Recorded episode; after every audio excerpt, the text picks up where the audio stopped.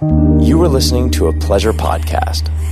For more from our Sex Podcast Collective, visit pleasurepodcasts.com. Holly Randall Unfiltered is brought to you by Adam and Eve. AdamandEve.com is like the biggest online superstore for all of your sex needs. They've got toys, they've got lingerie, they've got movies. It's pretty much a one stop shop for everything sexy. Now you'll get 10 free gifts when you order one item. Something for her, something for him, something you'll both enjoy, and six free movies, plus free shipping. All you have to do is enter code HOLLY at checkout. That's H O L L Y at adamandeve.com for your 10 free gifts. Today on my show, I have breakout new adult star Alina Lopez. She's only been in the industry for two years, but she's already collected many accolades like Penthouse Pet, Vixen Angel, and most importantly, Twistys Treat of the Month, which, by the way, I shot and is one of honestly my best shoots for them. So go check it out at twistys.com. It's fucking epic. Anyways, this girl is so popular, she's booked until 2020, which is why I was so lucky to get her in the studio for my podcast. And this is such a great episode. I know I say that a lot, but like honestly, I really, really like this one because it's one of those interviews that literally like pops into my head randomly because I really feel like there was so much value in what Alina had to say. And I really walked away from that podcast thinking a lot about, you know, the conversations that we had about religion and her upbringing and, and all that kind of stuff. Now, First of all, if you believe that all porn stars come from broken families, that they suffered sexual, physical, or mental abuse, or they have some kind of drug problem which forced them into sex work, because why on earth would anyone of sound mind choose this career, right? Well, Alina is here to shatter that assumption. And it's girls like Alina that remind me of why I do this podcast to show the world that not every porn star fits into the neat little stereotype that validates society's contempt for the adult industry. Alina grew up in a Mormon family that she is still close to. Let me repeat that in case you didn't catch it. Alina comes from a strict religious background and her family accepts her career choice and continues to embrace her. Her parents are proud of her. Her mother sued her dress for the AVN Awards for crying out loud. So maybe if there's just one girl like Alina who doesn't fit into the naive, broken, and victimized young girl mold that so many associate with a porn performer, is it possible that perhaps, I mean, just maybe, there are other girls like her? That maybe the porn industry is filled with all types of people with different stories, experiences, and motivations for their career choice. Now, don't get me wrong. I'm not naive. I've said this before and I'll say it again. The porn industry is not for everyone. There's definitely girls I've shot who I think would be much better off in another line of work. But I think it's also important to recognize that there are people who have picked the perfect job for them and they are actually happy with their choices. In fact, the only negative thing they face is the social stigma that follows you when you work in the adult industry. And that stigma, my friends, originates from people who don't understand the adult industry and cannot imagine that perhaps their own biases shouldn't be projected onto other people. And that is what I want to do. I want to help change your mind, your friend's mind, your neighbor's mind, hell, your mom's mind about what the adult industry and the people in it are actually like the good and the bad. Everyone has their own story. I just give them an opportunity to tell it. So I hope that you enjoy Alina's story, which starts now on Holly Randall Unfiltered.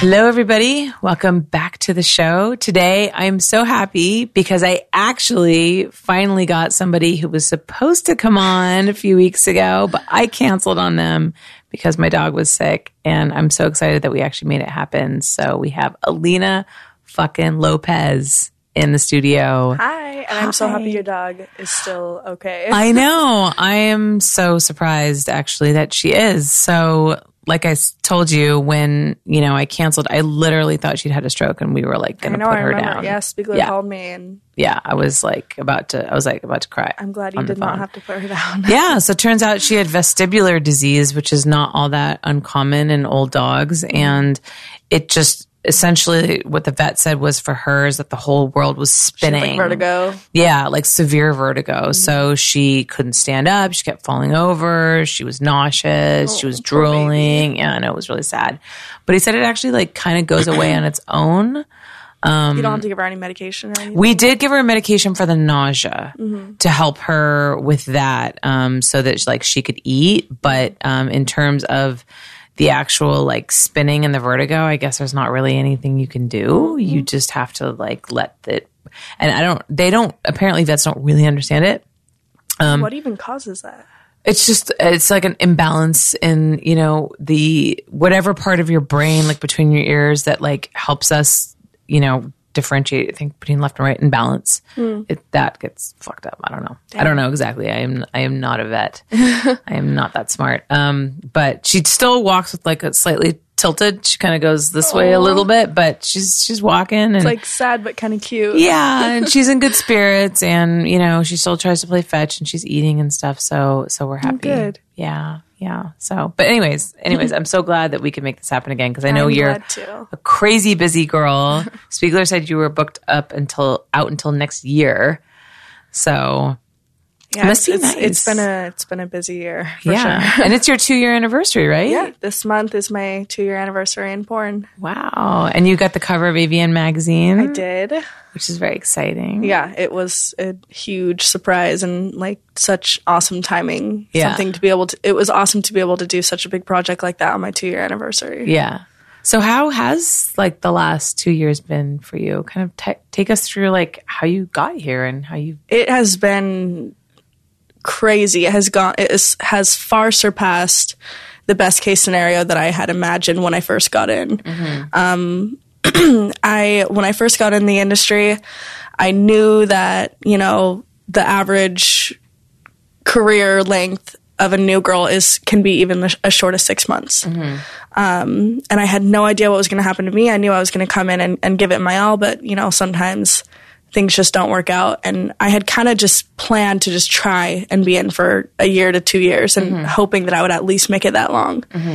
Um, and here I am at two years, and you know like Spiegler said, I'm getting booked into next year, so it's it's amazing. I I'd never imagined. I hoped you know making it to two years was was my goal, Right. and like I said, I've even surpassed that now, and it's just it's crazy. Yeah. so how did you get into the industry?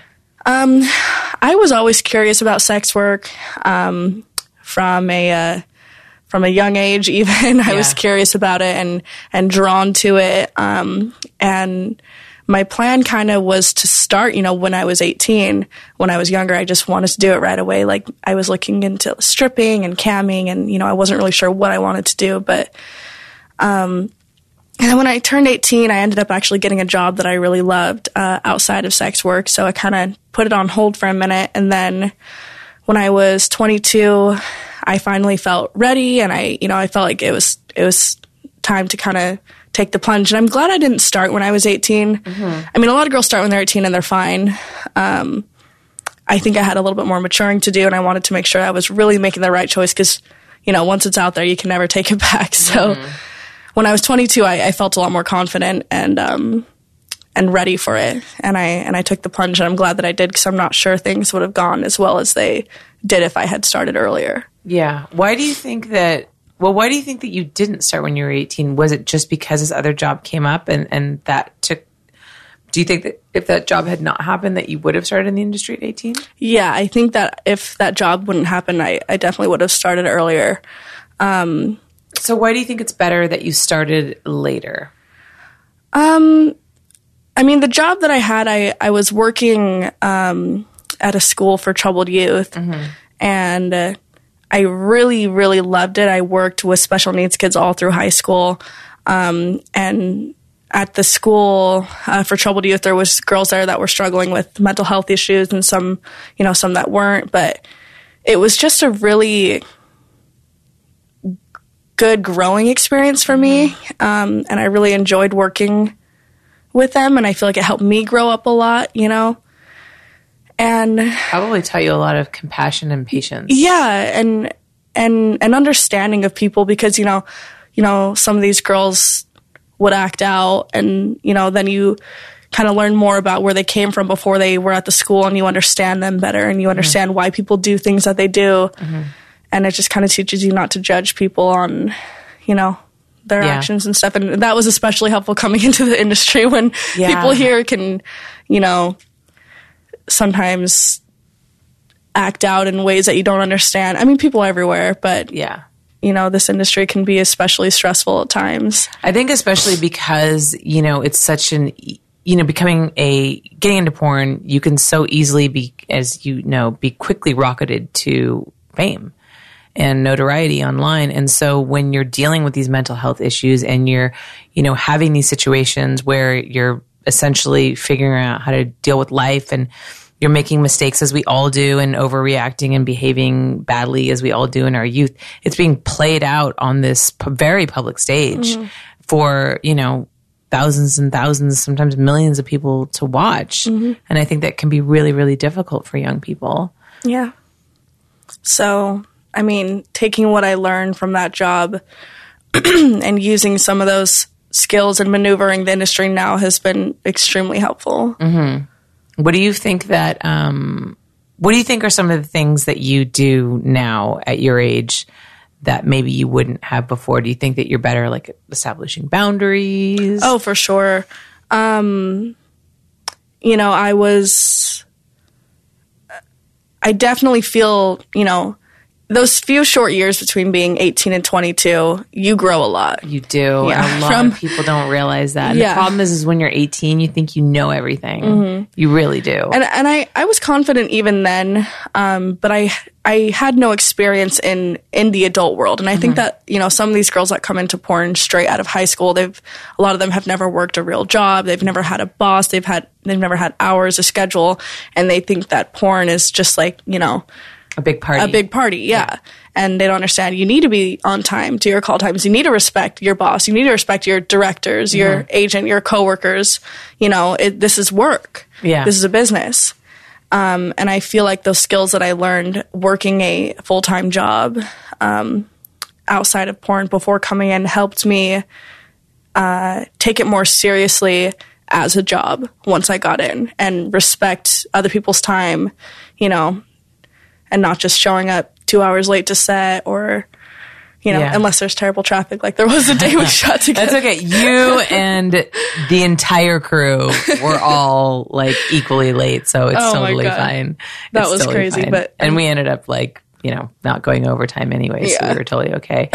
you know, it's interesting that you that you bring up that point specifically about how if you come into this industry really young and you haven't had a regular kind of nine to five job or a job where you're working with other people, how that can affect your job performance and how seriously you take your job and your behavior and stuff like that. Because that's so incredibly true. And I've actually, you know, most people when they argue for the idea of starting porn later, it's usually like, oh, well, you're just not grown up yet. You haven't developed well, your brain. that's not to say that some 18 year olds that get in the industry Right. can't or aren't successful. Right. Um, I mean, there's 30 year olds that get in the industry and, and are idiots. And, together. Yeah, Yeah, exactly. absolutely. But I So think it's still definitely, it's never going to hurt you to Mm-hmm. wait. Right. Because it's not going anywhere. Mm-hmm. But I think the, the, the point that you brought up with the, the idea of actually having worked in a more strict, because porn is, it's structured, it's not as structured as like a regular nine to five is, you know? It's, Mm-hmm. it's very different. The hours can be all over the place. Every production set's different. Your Mm-hmm. boss is a different person every single day and they have different rules and Mm-hmm. they have different behaviors. They're working with different people. Um, but I think it, what you said is really valuable about, you know, how people, would fare better if they've had a regular, more structured job where they've kind of learned those skills. Absolutely. Every every girl in the industry that I know who has had a a career before Mm-hmm. porn um, has it shows. yeah, yeah, it shows in their professionalism. It shows in you know in how they behave on set and how they how they act towards their co-stars. It, it it shows. You can tell. Yeah. So okay, so I kind of interrupted you. We went off on a little bit of a tangent. So you, um, okay, so you were older and you decided that you wanted to try sex work. So what was the first thing that you did? Um, well, I I went to a few strip clubs just to see, you know, I, I went to my first strip club when I was like mm, maybe 19, just to see what that is like. Um, and it was fun and I enjoyed it, but I it didn't seem like enough money to me. um And you, had a background in dance, right? Yeah, I was well, I was a gymnast mostly. That's my my biggest defining, you know, Yeah. sport that I did growing up. I was a competitive gymnast for mm, like 10 years. Wow. And then after that, uh, I did dance and cheer. Um, but yeah, so I, I looked into stripping, and to me, it just it didn't seem like uh, quite what I was looking for. Um, and I looked into camming briefly, but that's I wanted to get out of the house more and travel more, and Camming is definitely not going to get you out of the house. So I You ne- literally never have to leave your bedroom. Yeah, and and I just liked that. And you know, with camming and stripping, the money you make is gonna be different, you know, every night. I what I liked about porn was that it's you know you have a set rate and you know you're gonna make that. You know, it's it's more to me it seemed more you know reliable, I guess, or more consistent. That's true. Um So I started researching agents. I literally I didn't know where to start because I didn't know a single person in the industry. I didn't know anyone or anything. I had zero connections. Um, so the first thing I did was just Google porn agents, and I, I live in southern Utah. Um, so I looked. I, I knew there probably wasn't going to be any in Utah. Right. So I looked porn. I googled porn agents Las Vegas, and that's what I because it's close to where I live right. and a couple came up and i you know i'm not an idiot i looked at a couple websites and by the websites alone i was like okay this is not something maybe these agents are not the one for me and uh, um I came across a couple that looked okay to me, and you know, I, and I looked at their girls. I'm like, okay, is this like a site that I want to be up, you know, on there with? Yeah, with their roster girls? says a lot. Yeah, Yeah. so I looked at the rosters and and looked to, to see if I would fit in with them, or you know, if all the girls were like covered in tattoos and piercings and mm-hmm. stuff. I'm like, okay, this is maybe a more alternative agency. You know, kind of mm-hmm. just looking for the right one. And I spent months looking at agents before I even made my first phone call. Mm-hmm. Um, and I I found Spiegler. Well, I before I found him, I was still struggling to find a like a, a website and an agent that looked good to me. So I'm like, okay, well, what about like the top girls in the industry? So I started looking up like you know the most the most famous porn stars, you know, like Riley and and Angela and and uh, some of those girls, and I realized I'm like, okay, well, who represents them? And it was Spiegler. So I'm like, okay, I'm gonna, and I like read, I googled everything about him. I Wow. read like every article I could find. I watched every interview. Like, I, You really did your research. oh yeah, I, I spent a long time on this. Um, and I read that he only, you know, he's super exclusive. He only represents 25 to 30 girls at a time. And, and I looked at his website and it was full. And then, And also, too, just by the way, really quickly, I just want to laugh a little bit at how you said, like, you know, you look at people's website and you use that to like judge because His website I fucking really love you, but your website sucks. and I think that It's I, so outdated. It looks like it was like done in like Yeah, I- 1995. he likes it. He says he, he wants to keep it like the original. He's like, well, I haven't had anyone not book, you know, any of the girls. well, that's the thing. It's like Spiegler. It's so funny because he's like his own kind of entity where like he's so popular. He's, you know, considered the best agent Mm-hmm. by so many people. He has the best girls. You know, as a producer, he's like my go-to guy. You know, he's just fantastic. He's honest. He's direct. He will always get back to you right away. But his fucking website Mm-hmm. Yeah. sucks. I- but I feel like I get it. Like he doesn't need to change his website. Spiegler doesn't have to do shit. Like Yeah. he will never lack for girls Mm-hmm. and work. So it's completely unnecessary. But part of me still wishes he would do it. I think that honestly, while I was looking up websites, I did come across his and I put it to the side. it wasn't until later because I remember like reading about him and like going to his website. I'm like, wait, I think I already looked at this one Yeah. and said no. Yeah, yeah, yeah. but um, a couple days later, I looked again and he had one spot open up. I noticed that he, he must have dropped a girl.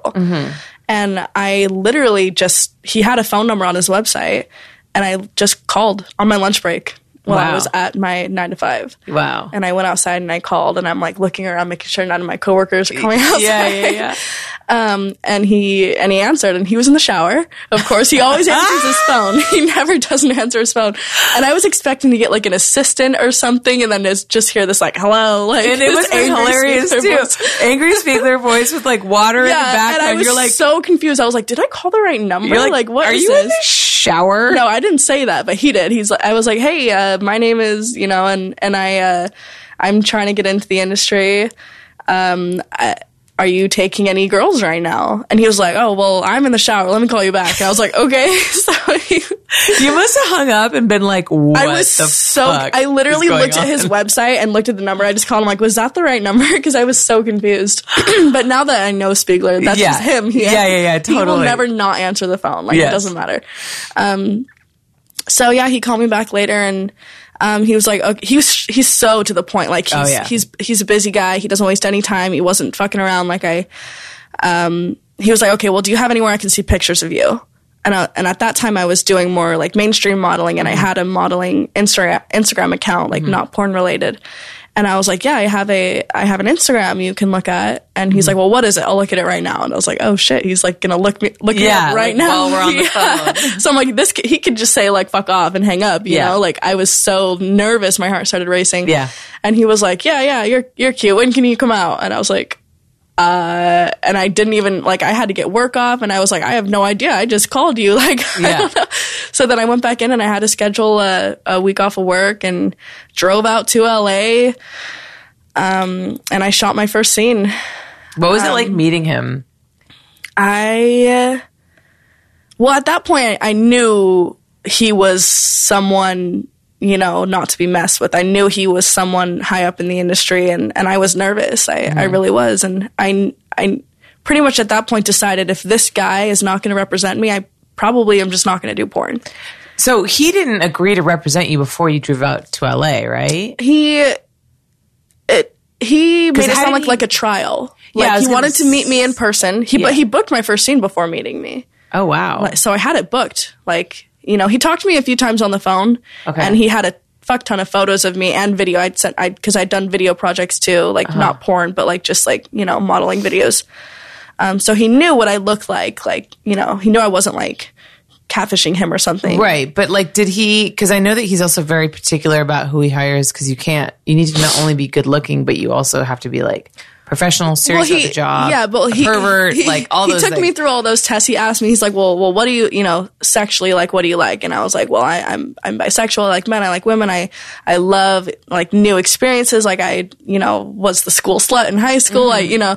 And he, so he knew I was, you know, a very sexual person. And he also, m- we had multiple phone calls before I ever drove out, or he booked me, which were all scheduled. Mm-hmm. So that was kind of him testing my professionalism. I'm sure, mm. which is funny because we were in different time zones. So the first time I called him, I was by his clock an hour late, mm-hmm. and I because he's like, call me at at 8 p.m. tomorrow. Yeah. and I called him at 8 p.m. tomorrow, and he's like, well, you were supposed to call me an hour ago. I'm like, it's 8 p.m. and he's like, and it, so that was funny, Yeah. a funny mix up because he thought I was calling him an hour late, but Right. it was just different time zones. So he he knew I was, and I, and I worked a nine to five, and he knew that. Mm-hmm. So. I think he kind of just trusted my professionalism based off of me having a normal job at the time and never being late, you know, to our scheduled phone conversations. phone right. and and yeah, and so that was it. And he booked me work and I drove out and met him and shot my first scene and and it was pretty much just I quit my job like 2 weeks later and just that was it. What was your first scene? Uh, it was for Lansky, it was for Blacked Raw. Oh wow. Yeah. That was your first scene. wow. How was that? It was Because he, there, did they? Did he shoot them in hotel rooms? uh, no, that was shot at a home. Okay. I, yeah, they do shoot in hotel rooms a lot for that particular site. Uh, but this one was shot in a home. Uh, and he told me, he's like, now, like, not all porn companies are going to be like this because Lansky's, you know, days on a Lansky set is definitely very, like, um, long and structured and, you know, there's time frames that need to be met and, you know, it's just, it's very professional and, um, you know, so and he was like, not not all porn companies are going to be like this, you Yeah. know, like long long days like this and all that. But but it was great. Everyone was really nice, and it was uh my heart was just racing the whole day. But like as soon as the camera started rolling, and like yeah, Jason Luv pulled out his dick and I started sucking it. It all went away, and I was just like, "This is where I'm supposed to be." like, it, it just came to me. I just, I just like did what I do, you know? Yeah, yeah. Like, and I love being before porn. Um, I I love being on camera. Mm-hmm. Like, I love modeling, and I uh, used to go on a video chat website that's not even meant for porn. In fact, if they catch you like naked or anything, they kick you off Mm-hmm. And it's just like a video chat website where you get assigned like random people to like video chat with from all over the world. It's supposed to be this like sweet thing that brings the world together to video chat, and I just people use it to like jerk off. So, and I was one of those people. So Yeah. I would go on there and like masturbate and like have people watch me masturbate. Like I loved it. Wow. So- so you knew I- that it was right for you. I did that for a long time, and I was like, why am I like not getting paid for this? Like I. You know, that's why I thought about doing camming because I enjoyed that that specific scenario so much. Yeah. Um, That's but- the thing about porn. It's like it can't be just for the money. Mm-hmm. Like you have to enjoy the work. You have to enjoy being an exhibitionist. You Mm-hmm. have to enjoy the sex. Otherwise, the money's never going to be enough. Yeah, and and I'm one of those people. Like I'll be on set, and you know I've everyone on everyone should be professional on set, like talent and crew. And but I'm one of those people where I'm like, well, I'm like working and having sex. I want everyone in the room to be like horny too. Like if I Yeah. look over and a PA has a boner, I'm like, yeah, that's hot. Like So that that's great. That's interesting because actually, like a lot of times, um, girls would be like creeped out by that. Yeah, and I said that. Yeah, I said that to. I was talking about it to Bree Mills, and she was like, "I'm the one like saying no. Everyone be professional." Yeah. like, no. Like if everyone was like, if like if the director was filming and like jerking off, that would be ideal to me. That would make it more fun. Can I tell you like the funniest story that just reminded me? So when we shot your treat of the month shoot, you know the guy that was doing the steady cam. yeah. So he like only works mainstream. Like he never ever ever works an adult, and he only shoots the tease stuff. He never shoots any of like the masturbation. Did he shoot it that day? No, he never does. He left. He Oh, left yeah, I early. think I remember, He yeah. left early because when he and he's still like kind of new to it because he's only ever worked for me and he's only you know done he only does treat of the month Mm-hmm. stuff. Like I said, only the tease stuff. Um, and when he was leaving, because he was leaving early, you were naked because you were about to do the masturbation, Mm-hmm. and you ran up to him and gave him this hug, naked, not thinking about it. And I, of course, like to me, like that, whatever. I don't. normal. It's normal. And I just remember his face to be like over your shoulder was like, oh my, like he was like, he wasn't like freaked out, but he Yeah. was kind of, he was so shocked. Taken aback. He was so taken I aback. remember this. I remember like teasing him, like, "Oh, you're leaving before the show." Yeah. stay. yeah. it was hilarious. And just to look on his face, he was just like, oh my God. And I was like laughing. I'm like, I keep forgetting that you're not really part of this world. Oh, and God. this is different for you. I hope I didn't make him feel uncomfortable. No, no, no, no, no. He like no. We laugh about it. Good. We laugh about it because I still he still works with me on all all those shoots, and he told no. He thought you were great. Honestly, like he was. Everyone really- was great that day. That was that was such a good day. That was such a good day. That was definitely one of the best treat of the month shoots I've ever done. I'm, I love to hear you say that because I, I, I mean, it was the only treat of the month I've done. Yeah. but it was one of my favorite shoots I've ever done by yeah, far. it was epic. It was so so good. Um. So okay. So you. So your first scene was with Blacked Raw, Mm. and then did you just start working like all the time? Yeah. So, well, I mean, that's the short version of that story. The long version is that I had a whole week of work booked that Mm-hmm. week. Lansky had booked me for uh, three shoots that week, Mm-hmm. and I shot the first one. And I started to feel kind of sick, like halfway through, like Mm-hmm. kind of like a headache, and I ended up getting like terrible flu. Like I Oh, was so no. sick, so I had to cancel those two scenes. And I, I was staying with Spiegler. Yeah. And I was so fucking sick. He took he took me to urgent care. Like he, I just met this guy. Yeah. And he's like taking care of me, and I feel like that bonded us so much. At least me to him. Yeah. I don't know how, if he even gives a fuck, but I was like so grateful to him because I had to cancel. Here I am making my first impression on on Spiegler. Yeah. Canceling my first, you know. Two of my first scenes. It's almost better that you were sick at his house so he could see that you were violently Oh, yeah. ill and I was- you weren't faking Oh, it. I was so so sick, and I was so sick I couldn't even drive home. Mm-hmm. So I'm at his house for a week, not working, Wow. sleeping in his guest bedroom because I couldn't even drive home. And I left, and I we hadn't really we he hadn't booked me any work after that at that mm-hmm. point. And he it kind of like you know at the end of the week I'm like okay I'm feeling good enough to go like thank you for everything and I kind of left and I was like all right that was it I just blew it like Yeah. I thought for sure. And then he called me a couple days later. He's like, Hey, I need a schedule from you on like for sure days. People want to book you. Like, what do I, what days are you open? And I was like, Oh, okay. So this is happening. Like, Yeah. you know, I thought for sure it just, you know, that I blew it just from having to cancel two of my first scenes. Um, so from there, I, uh, you know, I told him that it was important to me to be able to stay in Utah, um, and have time with my family, which is really important to me. Um, so I made a commitment to come out every other week at that point, uh, which has now changed to every two weeks. Um, and I quit my job, and now I just come out every two weeks and work. So, and pretty much from that day, I've been booked. Yeah.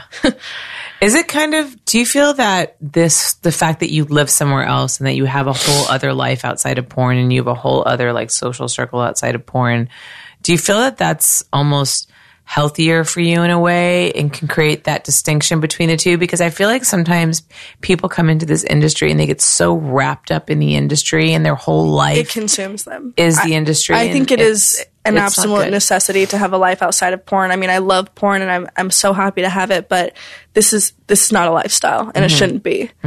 Um, you know, I come here and I work and I shoot and um, I have people in the industry that I love and that I'm close to and that I'm grateful to have. Um, but I have an entire life Mm-hmm. outside of LA. Yeah.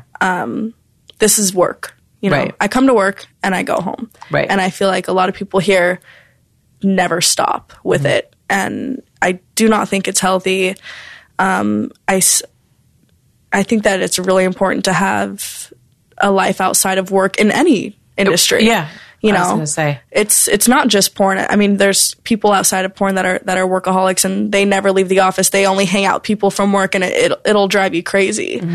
Um, I feel like I have a really good balance, and I'm and I'm lucky to have that. And you know, I have a really supportive family and a really accepting family, and and I have friends. And you know, Utah is. I, I come here and I work, and I'm Alina Lopez, and I go home to Utah, and, and I'm just me, mm-hmm. and I don't do any porn stuff. I don't work. I just I spend time with my family and I focus on me and I work on my personal life and and it's just wonderful. I would n- never want to change it. Even like even if I am losing work by being out there, it's a sacrifice I'm definitely happy to make. Yeah.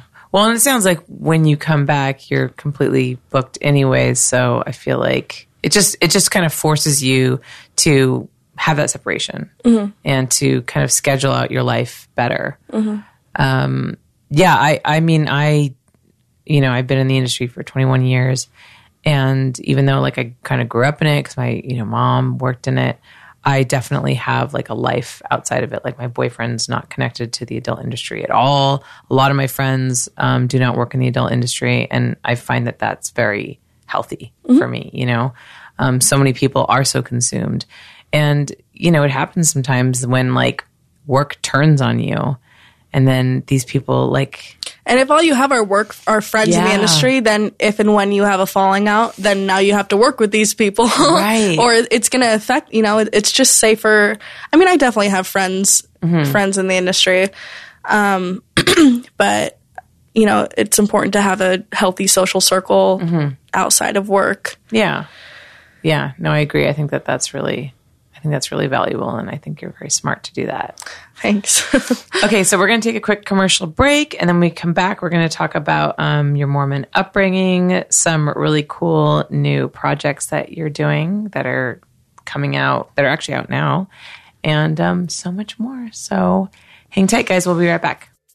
Holly Randall Unfiltered is brought to you by Care of Vitamins. These Care of Vitamins are literally the thing that I cannot live without. And that's because I'm an incredibly busy person. I work really long days, and the vitamins that Care of has specifically curated for me really, really help me get through those days. I just cannot tell you the difference I feel when I'm getting my right vitamins. And especially at this time of year, it's easy to fall off track when it comes to your health, your wellness, and your fitness routine. I mean, winter is coming along with the holidays. It's so easy to overeat and just stay inside and watch Netflix. So you really want to make sure that you're taking your vitamins. And Care of makes it so easy. You just go online, you take a short, fun, five minute quiz, and answer easy questions about your diet, lifestyle, and health needs. You'll then get a research backed recommendation with the vitamins, supplements, and possibly protein powders that you need based completely on your personalized quiz results. And then it's so easy. Care of just ships you your vitamins straight to your door. They come in this wonderful little cardboard box that easily dispenses each packet that you need to take every day. You can just slip it into your purse, slip it into your pocket, take it with you. It makes it like foolproof to take the vitamins that you really, really need. I mean, before I would go to the store, I'd look at all these different vitamins. I didn't know what I needed. I'd try to organize them into this stupid little plastic box that didn't fit into my purse. It was such a pain in the butt. Care of has really changed the game for me and it really keeps me on top of my health needs. And I'm so appreciative. So, why don't you give them a shot? For 50% off your first Care of order, go to takecareof.com and enter Holly50.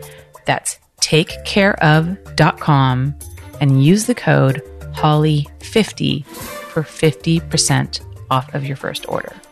Take care of yourself with Care of Vitamins. Hello, listeners. Do you love this show?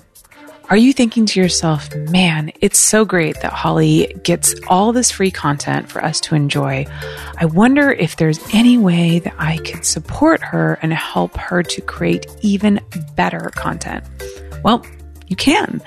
And I'm going to actually give you something in return for your support.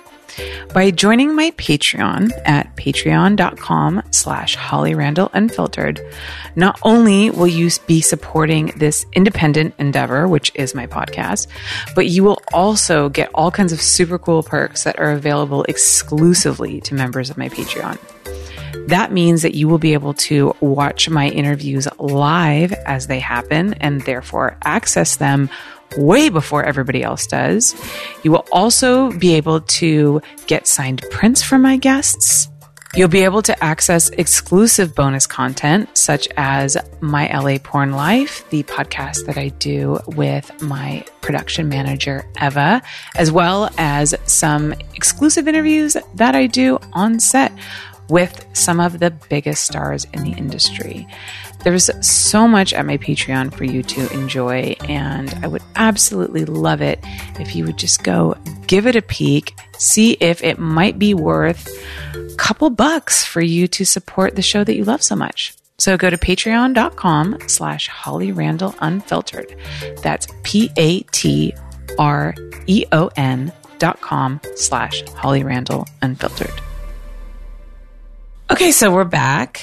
So, Alina, I know this is something that you've talked about a lot, but you know, people are always fascinated by this and the duality and the fact that you do have a good relationship with your family. So, you grew up Mormon, mm-hmm. which is notoriously, um, I wouldn't say provides a lot of sex education. None. the only sex education they provide is don't do it. Yeah. So how how was that for you and how did getting into sex work coming from that kind of background work? Um, you know, there's a lot. There's actually a few other girls in the industry who were raised Mormon, and, and I feel like I had a, a mostly different experience from from the girls that I know that were raised Mormon because for me, I never really believed in the Mormon church, even mm-hmm. when I was young. And it was my whole life, mm-hmm. my whole family, my whole neighborhood. We, you know, Mormon people kind of live in Mormon populated areas. Mm-hmm. Um, and so all my neighbors, all my friends at school, everyone around me was. And yet I, I always knew that I didn't believe, even when I was young. I never, you know. So for me, it wasn't that hard to leave the Mormon church because I never felt connected to it anyways. Um, and I think that it was it was best that way too because then when I finally did really fully, you know, leave the church, my family wasn't shocked. They all, everyone else kind of knew too. Yeah. My parents always tried to push me into it when I was younger, um, but I think they always knew that it just it it wasn't for me. Right. So I didn't have like some big dramatic exit, and you know, my family didn't disown me because they knew that I that it's um, it's it's not going to work for me. Right. And if you know they don't want me in their life, then that's on them. Right. Um, so, but anyways, what was the? the the other part of the question. Well, I was going to ask you. So how how did they react when they found out that you were doing adult work? it wasn't a huge surprise to a lot of them. I was always a really, you know, I don't really feel like I ever went through like an awkward phase. I've always been pretty confident, even when I was younger. I, and I was always very sexual. You know, I've been masturbating my whole life and, and, um, I've always been a huge flirt. I was always like getting in trouble at school and in church for flirting and talking and lifting up my skirt and all those things. like, and I, I just thought it, I had so much fun doing that, those things, you know? And I just genuinely loved being openly sexual, not even just keeping it a secret and just like masturbating at home. Like I would, you know, I loved dressing sexy. I loved tying up my shirt and dancing to Britney Spears music and, you know, and I just I didn't just enjoy my sexuality, I, I enjoyed sharing it and being open about it. Um, and uh, so my family and and they they just always knew that they always saw they, there was nothing they could do to stop me from doing those things. Um, and there's seven kids in my family, so when there's that many kids, it's hard to like you know give one kid who's struggling, you Yeah. know, in their eyes that kind of attention to Right. get them to stop doing that if you really want them to because there's just too much going on. Right. So, I mean, I guess I kind of worked in my advantage because I got to get away with those things a lot more. um, but when I when I finally started, um, well, before I even was in the industry, I was in a in a serious relationship, and we were open. And my family, who all knew that I was in an open relationship, so that was very like shocking to them Yeah. um so they knew I was like doing things out of the ordinary sexually already. So I did all these little things from growing up into adulthood to get them kind of used to me being sexually You were preparing different. them all along. I guess so, yeah. Unintentionally preparing Yeah. them to for what for the big finale. Uh, so when I finally did porn, I think the biggest uh, response from the people in my life were just that they weren't surprised, Right. and not even. And my cousin, when she found out, she said it in the funniest way. Um, she she calls me, and I hadn't really told a lot of people myself. Like a lot of people just found out on their own um, which I wasn't afraid of it because like Spiegler warned me, he's like everyone you know is going to find out. I'm like, okay, like I don't care. yeah. So my cousin called me and she was like, hey, so I saw something, you know, online or someone told me, and and she was like. Not to be rude, but I'm not surprised. Like, and I and she wasn't that saying that in, a, in an offensive way. Like, Yeah. oh, I'm not surprised. Yeah. She was genuinely saying, like, yeah, like that's like sounds like something you would do, and that's Right. great. Like, Right, right, right. And it just it just cracked me up. But yeah, so my family was pretty it wasn't like a big emotional thing. Mm. It wasn't like a big crazy thing and like no one even there was no point where anyone in my family like didn't talk to me for a short period of time. Like everything just kind of went on as normal. So you're still close to your family, and you guys all. Yeah, we're all having? Thanksgiving together in a couple weeks. Like, That's great. yeah. See, I love hearing stories like that because so many people, and actually, I got a comment on one of my YouTube videos literally the other day from some guy saying this that, you know, can you, you know, all these girls come from broken homes. All these girls, All these girls from- were abused. all these girls were abused um you know every Mm-hmm. single one of them and that's why they do porn and i try to tell people like that's not the case like yes, some people have experienced that.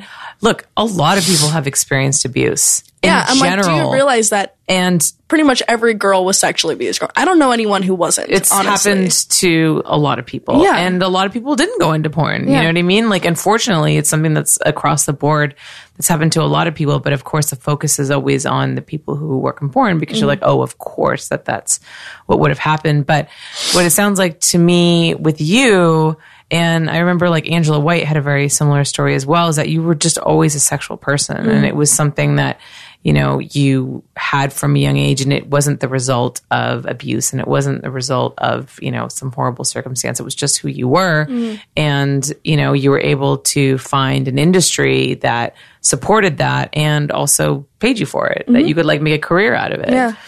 So when you hear people talk about, you know, how every girl who works in porn comes from this broken, abusive family, you must kind of like roll your eyes Yeah, because I- obviously you're the antithesis of that. Yeah, I, my family was was great growing up. I mean, like even though we were Mormon, we weren't. You know, there's different. I feel like different levels of Mormonism in the in the sense of how how devoted some families are compared to others. My family was de- was definitely all devoted, but like even all the women in my family are very sexual. Um, even if they're all monogamous or waited till marriage, like, you know, even my Mormon sisters have like baskets of lingerie and sex toys. Like, the, and, Yeah. and my mom, you know, was always, my mom is Latin and, and she's very sexual and she, although like she waited till marriage and, you know, my dad was the only man she'd ever been with growing up. Uh, she was dancing around the kitchen in her underwear too. Like I just grew up and like all the women in my family are really sexual and, and you know, my mom came to AVN. She, and she's awesome. right now she's sewing my dress like hand like from scratch for next year's Really? AVN. Yeah. Oh my God, that's so great. And she's like super like supportive and you know, she came to AVN and she was like so she's really competitive. She was a, a gymna- gymnastics mom, a cheer mom, so she's all like, you know, I told her what I was nominated for and and uh, and I was up for best new starlet, and she was looking at all the other girls who were nominated. She's like, "Well, you're the prettiest one." And you're like, "Oh," and I'm like, "Mom, stop!" Like, she was so so competitive, and she's like, "Show me which ones are are those girls," or you know, Yeah. she's just like, she's there and she's all for it. Like, Yeah, that sounds almost too much. that sounds like my mom. My mom's also very competitive and super supportive too. Yeah. That's she so just funny. wants you know she just wants us to be happy and wants us to be smart and mm-hmm. safe and all that and she also wants us to just whatever we're going to do you know do it the best we can Right. so if i'm going to commit to this i'm not going to half-ass it Right. and she supports me in that and Right. she respects me in that because i've shown her you know when i told her that i um, that I was doing porn, you know, at first she, it was shocking to her and she didn't really, I could tell she didn't really know how to feel. Um, and I, and I went and I got a few of my box covers and, and my penthouse had, had come out at that point and, and Hustler and Taboo that I, ha- I was on the cover of all these things. And I was like, look, like I did all this within my first year. Right. and and I, I told her what AVN was, and then I, at that point I had five nominations, and mm-hmm. and she was like, "Wow!" Like she actually, and she like looked at my penthouse, and she's like, "Can I keep one of these?" like she so she kept it, yeah, and she she's she's proud of me. She That's really great. is, yeah. That's she still great. goes to church every Sunday, and she's still proud of me. Yeah, I mean, you know, it just goes to show that, you know, a, life of being religious and, you know, having a sex worker in the family doesn't have to be something that can Mm-hmm. I know. I'm like, I hate to break it to you guys, but guess what? My mom is proud of me. She does love me because people are always like, "Oh, your parents must be proud." Like, yeah, Yeah. actually, yeah, yeah, they are. yeah. My mom's going with like, I'm so sorry. It must just like crush your soul that my family accepts me. Like, you're gonna have to find something else to hate on. Yeah, it's sad, right? Because people always, well, you know, it's always people that are projecting their own sexual hangups and insecurities on other people. You know, Mm-hmm. I'm like, why does your mom hate you? Like, Right. what is the issue here? I think one of the biggest issues that, you know, human beings have is that we always project our own experiences and our own feelings onto other people. And we think, well, you must be this kind of person or you must feel this way about this because I would feel that way if I was in that situation because I had these experiences and my life was like this. So therefore you must feel the same way. And like, what a small-minded way Right. to, to perceive the world. Right. Exactly. Without recognizing that we are all different and we mm-hmm. are all like mm-hmm. the makeup of our, you know, biology and our hormones mm-hmm. and our thoughts and our life experiences and our genetics. Like there's so many little things that go into making each person an individual human being. And all of, you know, your experiences are your own experiences. Mm-hmm. And And why can't you just be happy for people if they're happy? I know. Why is that such a hard concept for people to grasp? I think it's because they're so incredibly unhappy. Mm-hmm. Yeah, I always try to look at people who you know come troll people online and It's all the this psychology behind it is so interesting. Actually, mm-hmm. every time I get one of those really nasty comments um, from someone on social media, sometimes I'll go look at their profile. Yeah. and you can see how miserable they are. Yeah. you can see there was one guy who posted something, and I looked, and he had he had commented on you know.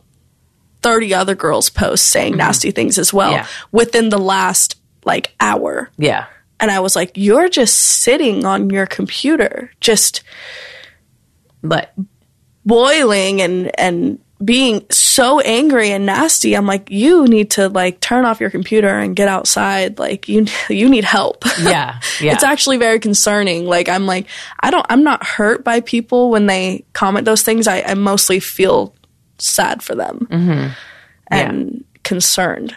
yeah. I think that's very um, very valid way to feel. so uh, you have um, a couple of new things that have just come out. Um, so today is technically Halloween. When this podcast actually comes out on the platforms, it won't. It will not be Halloween anymore. but um, so you just had a movie called Fertile come out from Pure Taboo, right? So can you tell us a little bit about that? Because I saw some of the box covers, uh, some of the artwork around, and it looks like super Yeah. fucking creepy. Which is, you know, like Halloween, what? it's gotta yeah, be. but also it's a Pure too, like that is so Pure Taboo and Bree Mills because And Halloween, if you mix it up, if Yeah. you give her any reason to make it extra creepy for pure taboo, like Halloween is It must be like one. Bree's like favorite time of year. She's like now I She's such a like, weirdo. I love it. cre- oh, she's fantastic. And you meet her too, and she's like super normal. Uh-huh. She's really smart. She's very articulate. She's very like meticulous. Mm-hmm. And you're but like, the- wow, all these things. all that shit in your brain is like what? It's awesome. fuck? Yeah. Um, but yeah, this was a, a part of a series uh, called Under the Bed for for Pure Taboo. Uh, they did uh, all. I mean, I think that they weren't all for Pure Taboo, but they were. There was a series that a few you know different directors got together to make up this Halloween special. You know. Um, and the one that Bree directed was with me and Angela White, Tommy Pistol, Isaiah Maxwell, Steve Holmes, and uh, shit, which one am I missing? Charles Dera, of course. Charles Dera. Charles. Can't miss Charles. um, it was about a uh, a couple, me and Tommy Pistol, who desperately wanted to conceive a child, and and uh, you know it gets stressful and and crazy, and and at this point, my character is willing to do anything it takes to just get pregnant.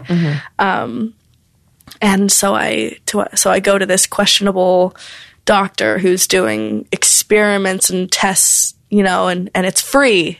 And she's guaranteed to like get you pregnant if you go to her. So I go to her and she Angela just plays the most amazing, you know, mad scientist character who who gets me pregnant by making me have sex with all these weird like you know projects that she's created Oh my god, that's to get fantastic. pregnant. Yeah, it was crazy and creepy and, and hot and weird and all those things. And, and yeah, it's, it just got released today um, on Adult Time, and I I highly recommend watching it. That like that plays into that whole breeding fetish, yeah, which is a really which I don't really interesting. I don't really fetish. have that fetish, but Yeah. during the filming of it. I was like, this is like weirdly hot. Like I enjoyed filming it. Yeah.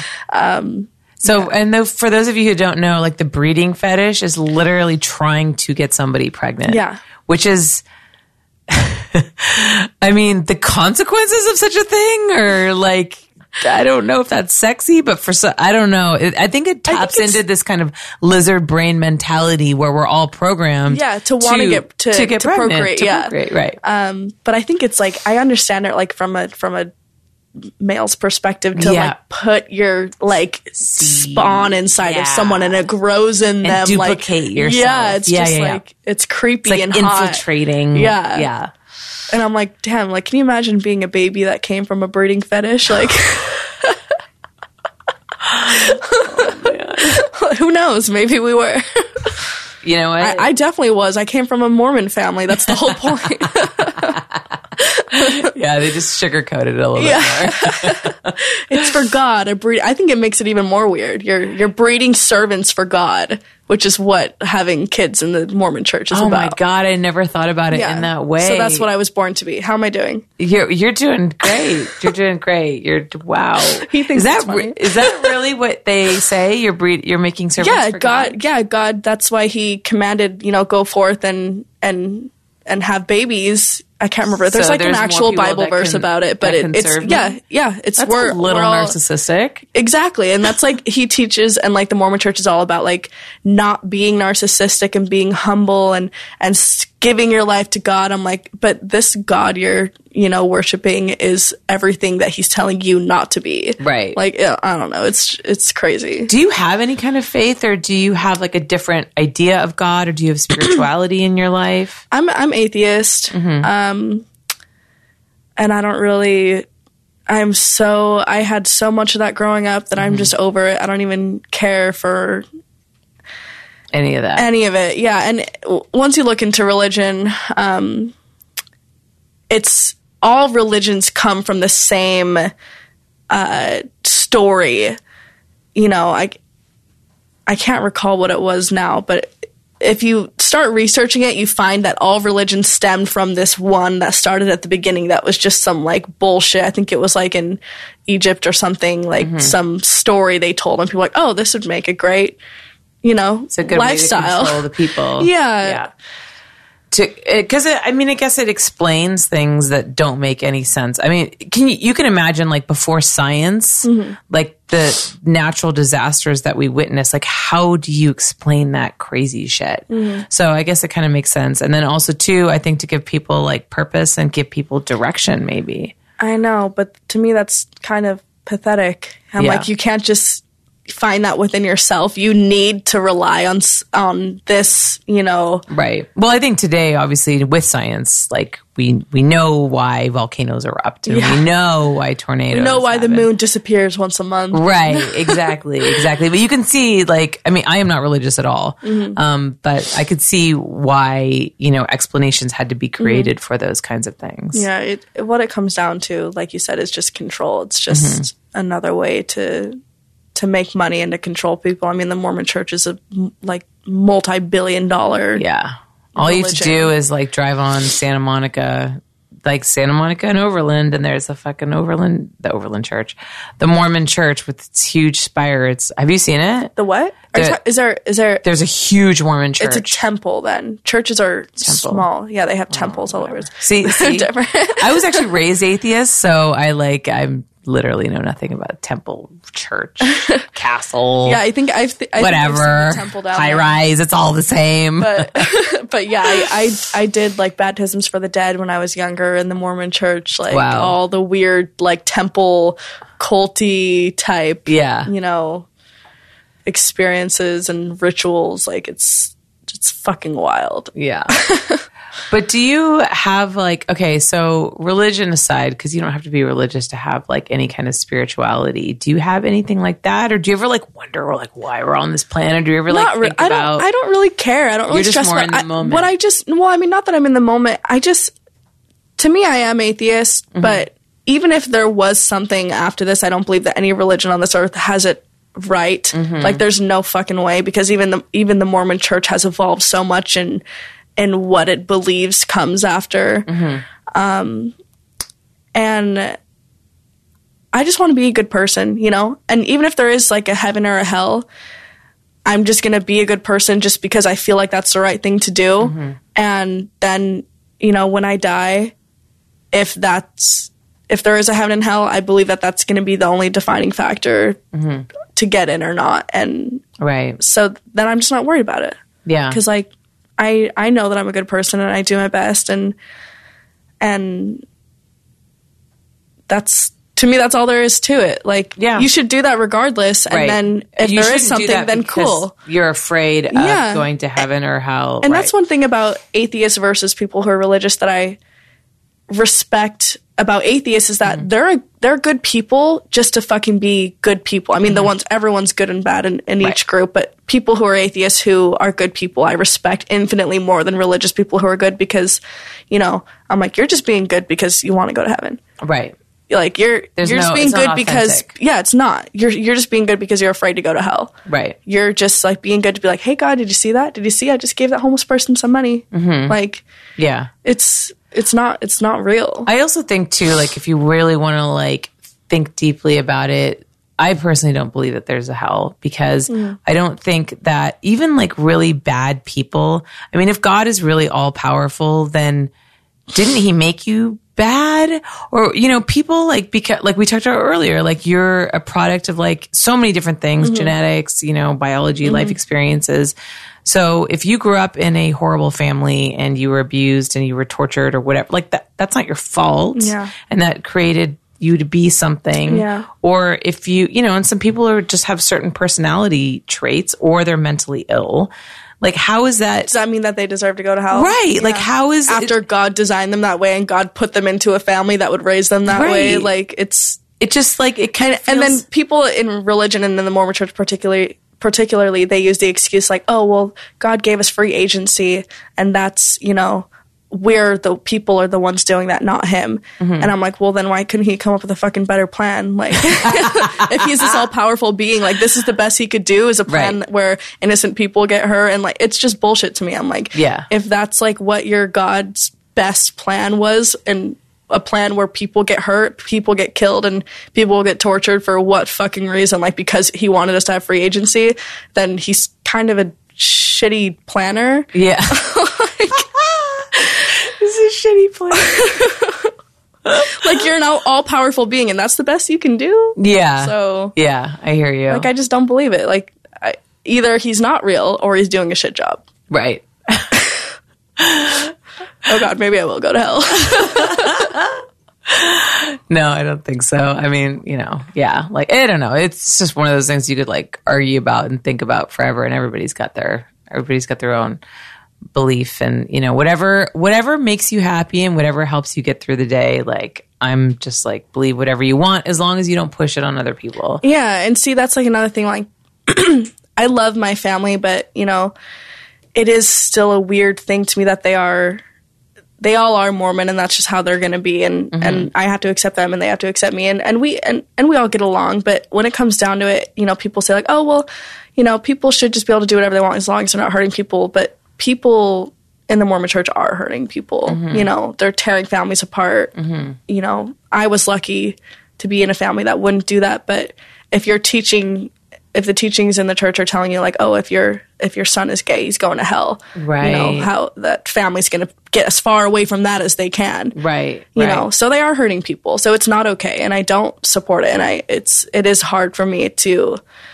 you know, like I love my family, and they're not always like talking about more like how they're Mormon and church. Like that's you know, my family's not because there are people in the church who who are way more. Like I said, there's different levels of, of it. Um, But I couldn't be around people who are constantly like pushing it and talking about it and making it their their everyday right. you know routine Right. to to preach it to everyone around you because it's it's just bullshit and it's Yeah. and it is hurting people and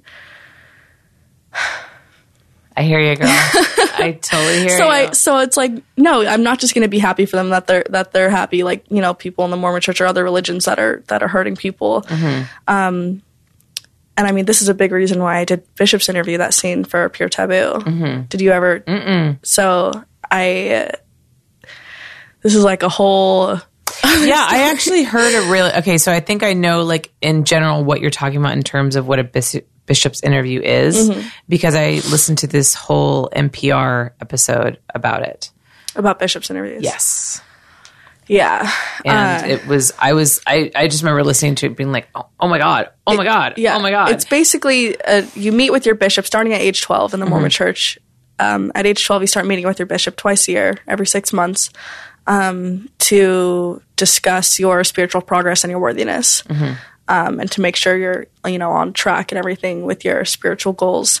And during this time, they just hound you about, you know, it's it's I guess similar to a confession session, um, where they make sure you're paying your tithing. Ten percent of all the money you get, you have to give to the church. And if Which you crazy. yeah, and if you don't pay it, then you can't get your temple recommend. If you can't go to the temple, you know you can't go, go to the celestial kingdom. So you're essentially buying your way into heaven.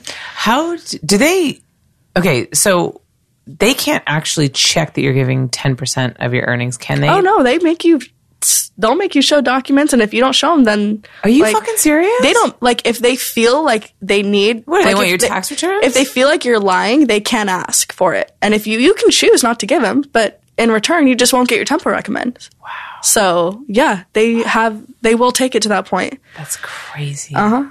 Um but you know and the biggest sin you can commit into the church in the church like you know if you have sex you know if you're like if you're in the church and you're not married and you have sex with a new guy every week and you openly tell your bishop about that you're more likely to get excommunicated than you were if you killed someone Wow. so um, one of the biggest things they hound you about is your sexual purity. And uh, so i was i was young and i was in one of my bishop's interviews. This was the last one i ever went to. I refused to go after this. Um, and i had been starting to experiment sexually. Um, and i hadn't had sex yet but i had been fingered by someone like you know someone had fingered me. And the bishop starts asking me about this and i told him and then he's like well well what tell me what happened next. Like you know and like just got and they go into detail and they want to hear everything. And during this particular meeting i was too young to understand at the time but now that i'm an adult i look back and i realize what was going on because i felt like there was something weird going on but i mm-hmm. didn't get it. He was jerking off under his desk because i was explaining to him what had happened to me. And that's all that it didn't escalate escalate from there mm-hmm. um, but it does. In other situations and with other girls and boys in the church you know it, this is like when is this going to stop where church leaders are abusing young kids? Like it's just Yeah. it's become a regular thing within the religious community in all religions. Right. and it's it's just got to stop. So i i did this scene where i Pure Taboo where I got to I got to write the scene and I wrote it based off of that story only. In my version I showed the full extent of what can happen when you send your kid alone into a room with a man who has that kind of authority Right. in their life. Yeah.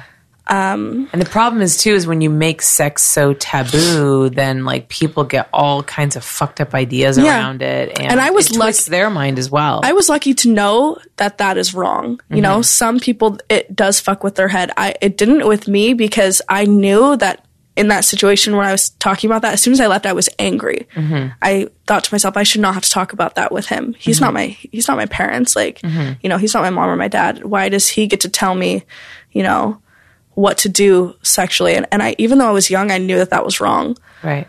Um, I didn't walk out of there crying or guilty, and, and but a lot of kids do Of course. you know, and adults. And, you know, it's wrong. And that goes back to me saying, like, you know, even if people are in the Mormon church and they're happy, I still cannot be happy for them because they are hurting people. Like, they're supporting, and it, even if they in particular are not, they're supporting a community that does. Right. So it's just, Yeah. but that was an important project to me because I got to show, you know, this is what fucking happens. And it was kind of my fuck you to the Mormon church. And, Yeah. And, um, Did any of your family knew that you did that scene specifically? I told I told a couple of them. Yeah. Yeah, my uh, um, one of my sisters was. I talked to her about it, and she was like, "Because back then, um, you had to send your kid in alone," and I. I just think that's fucked up and wrong. And I don't keep up with the new rules in the church now like I used to because I'm not in it. And I said to my sister, and she's like, oh, well, they changed that rule. Now parents go in with the kids. And I was like, oh, well, that's great. Like, I'm glad they changed it. But then I find out that she was sugarcoating that because it's not that they made a rule that parents go in with their kids. They said parents can go in with their kids, but parents still have the option to send their kids in alone. Right. So I'm like, that's that's not enough. Yeah, and it's also strange to have to talk about your sexual purity and in front of your parents. It's too. what? Oh yeah. So it, and you, you think that if my mom and dad are really sitting- having to explain that to yeah, do you think that if my mom and dad are sitting right next to me, that at that point that I would like even tell them what happened? Like Yeah. it just, or like having to tell it in front of my parents would make it even more traumatizing. Like, so it's just it's all kinds of fucked up. I mean, no one should be talking to kids about sex, but their parents. I mean, Right. unless their parents aren't doing it, then you know that's where schools need to come in and do a better job. Like everyone needs to do a better job, Right, right. These days. Yeah, sex education is definitely like a big issue in today's world. And even in where I lived growing up, there hardly was the sex education we got was just a class about uh, how reproduction works. But that's not necessarily That's not a- sex education. yeah. Well, It was how it works and then don't do it. like it's like wait, what about STDs? What about, you know, consent? What about hormones. What about Yeah. like urges? Yeah, what about exactly. like these thoughts and feelings that I'm having that I don't understand because nobody nobody's is explaining it? explaining it to me and nobody's telling me that this is normal for someone my age. Oh, yeah, I know. I'm going through puberty. I mean, the person that I referred to earlier that I was in a relationship with, he also um, was raised in the church and he had also left. We had both left. Um, and he, you know, had such intense shame after masturbating that he would physically punish himself. He would like punch himself in the face. oh my god, that's so terrible. Yeah. Because of how guilty he felt. Yeah. And whose fault is that?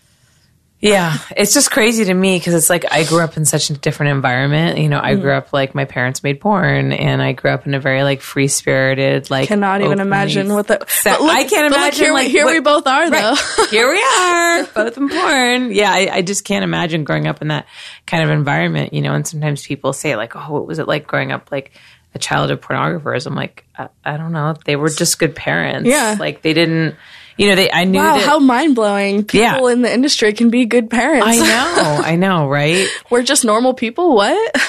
I know. I do. I do have some people who, um, you know, work in the industry who have kids, um, who have come to me and asked me like what it was like growing up, you know, having Mm-hmm. parents who worked in the industry, and like, was it okay for me, and what did my parents say to me, and stuff like that, and.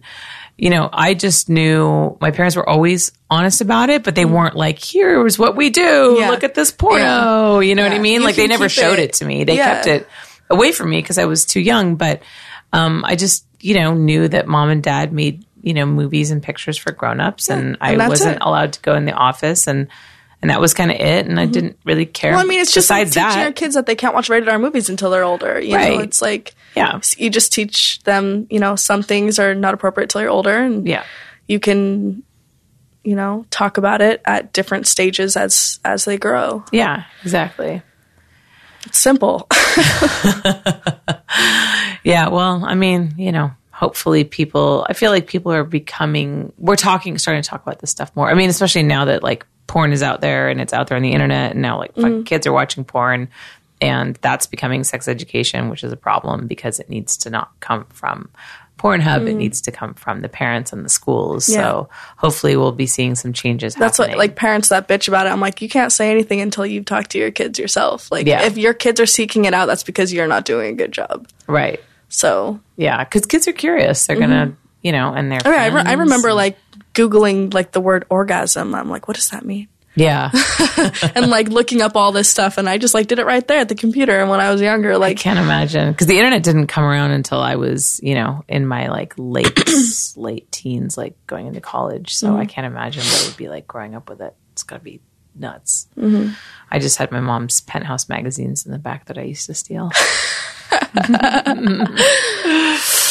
All right, well, Alina, thank you so much for coming in. This was Thank such a pleasure and um, really like interesting. I love like your backstory, and I love you know how you provide a completely different account than what most people think it is to be somebody working in the sex industry, and from the background that you come from, and and yeah, I just think you're I just think you're swell. Thank you. I think you're swell as well. Can you tell everybody where they can find you on social media, and if you have any websites or anything that you want to plug? Uh, yeah, uh, my website is newly launched. I have uh, you can order customs on there, and merchandise is coming soon. Um, it's it's alinalopez.com. Mm-hmm. Um, and my Twitter is at it's Alina Lopez, and my Instagram is at it's Alina Lopez official. Fantastic. And you guys can find me at Holly Randall on Instagram and on Twitter. I'm also on Snapchat at Holly Randall 78 If you want to support this podcast, go to patreon.com slash Holly Randall Unfiltered. Um, help me s- help support my trip to Vegas in 2020. I will be streaming my podcast um, from the Adult Time booth. So I'm very excited about I'll be that. signing there. Yay! so we will be at the Adult Time booth. You can come by and say hello. And also, too, um, I have a channel on Adult Time. Holly Randall Unfiltered is officially on Adult Time, so you can go um, check me out there as well. All right, guys. Thank you so much. We'll see you next week. Thank you. Thank you guys so much for listening to the show. If you like my podcast, please make sure to give me a five star rating and review on iTunes. It helps me a lot. If you're not listening to me on the iTunes platform, then you can support me in so many other ways. Um, first of all, obviously, I would love it if you would join my Patreon. That's patreon.com slash Holly Randall Unfiltered, where not only will all of the donations that I get go towards making this podcast better, but also I offer really, really cool perks in exchange for your support. Um, don't forget that I have a new podcast called My LA Porn Job that I am doing with my assistant Eva, and it is fucking hilarious.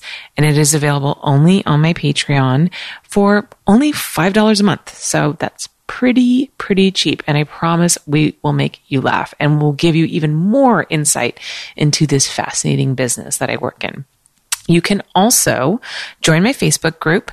Go to facebook.com slash groups slash Holly Randall Unfiltered to get access to other exclusive news about the podcast as well as just join our community. Don't forget too that I videotape all of my podcast interviews and you can access all of those at my YouTube channel. That's youtube.com slash C slash Holly Randall Unfiltered. You can also email us Holly Randall Unfiltered at gmail.com. Or if you want to leave a voicemail to maybe ask a question for one of my upcoming guests, or just leave a comment, or tell us a crazy story, or anything that you want to say, you can call us at 424 216 6967.